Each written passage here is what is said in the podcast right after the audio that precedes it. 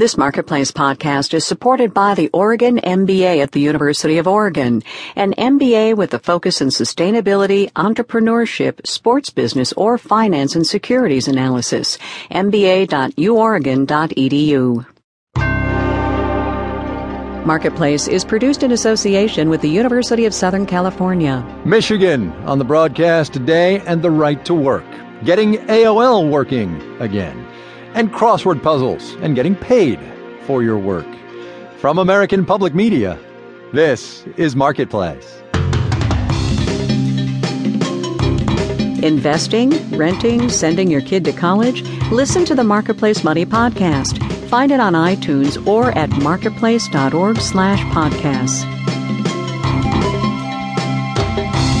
From the Frank Stanton Studios in Los Angeles, I'm Kai Ryssdal. This is the Marketplace Podcast for Tuesday, the 11th of December. Good as always to have you with us. 9.1%. That is the unemployment rate in the state of Michigan. And I mention it because Michigan is pretty much the center of the American labor story today. Organized labor in particular. The legislature there has passed and the governor has signed bills making Michigan a right to work state. Krissy Clark from our Wealth and Poverty Desk has been in Michigan all week long. Hey, Krissy. Hi, Kai. So listen, you've been out to the state capitol today. What'd you see? So there have been thousands of people who've gathered on the lawn and steps of the state capitol in freezing cold weather, some flurries of snow, and the great majority of them are here to speak out against the right to work law, which just to remind people would make it so that workers couldn't be required to pay union dues or fees even if they benefit from a mm-hmm. union contract. Yeah, what about uh, supporters of right to work of this legislation? They must be around as well, huh?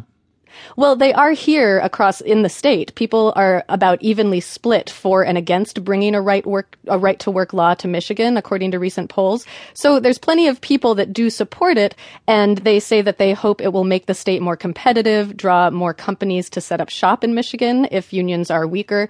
But those who are for right to work were not out at the state capitol. Hmm. I did find one lone guy, Lawrence Bates, who was in favor of right to work. He was carrying a sign and he read it to me. Freedom plus competition equals dollars or wealth. That's how this country got uh, wealthy in the first place. There's no country in the world that defies people freedom and the ability to compete that remains wealthy.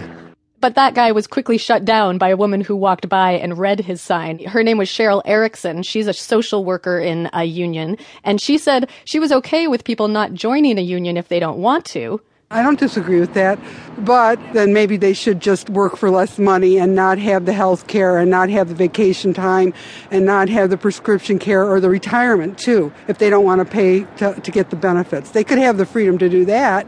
That would be okay with me. What do we actually know, Krissy, about about how right to work laws pay out, uh, play out rather in, in terms of, of pay and benefits and all that? Well, the research is really mixed. So Mich- Michigan would be the 24th state to become right to work. And if you look at the 23 that already are, you can see the numbers in lots of different ways. There's some indication that becoming a right to work state does draw some more jobs, though economists say it's not that many.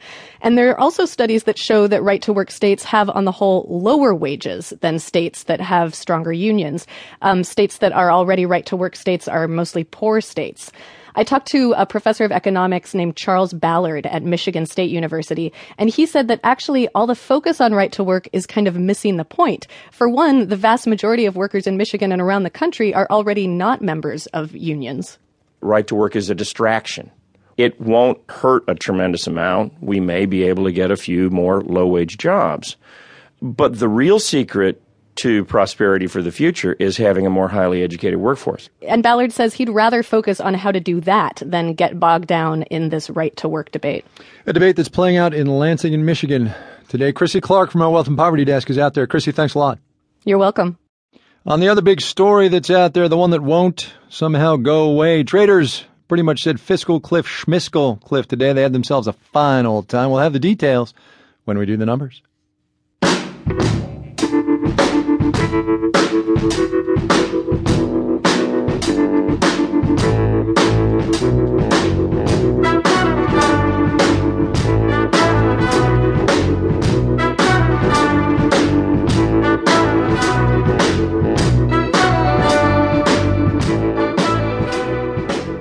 Phrase I think we're looking for with this next story is return on investment. Because as of this